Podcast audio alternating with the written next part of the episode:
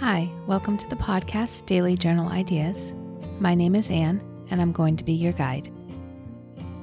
Today's daily journal idea is What are your roadblocks?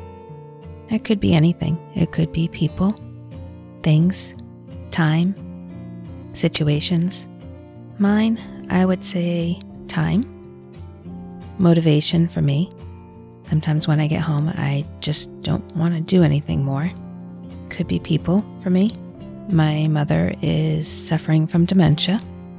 She does not remember that she told me the same story five times in 15 minutes or 30 minutes, and that I've heard the story literally hundreds, maybe thousands of times. What are your roadblocks? Thank you for listening in to Daily Journal Ideas. I hope you're learning new things about yourself on this journey.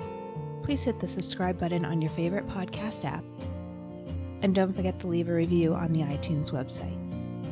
I also have a website, dailyjournalideas.com, and I'll have a private Facebook group where we can give each other love and support and share our entries if we wish.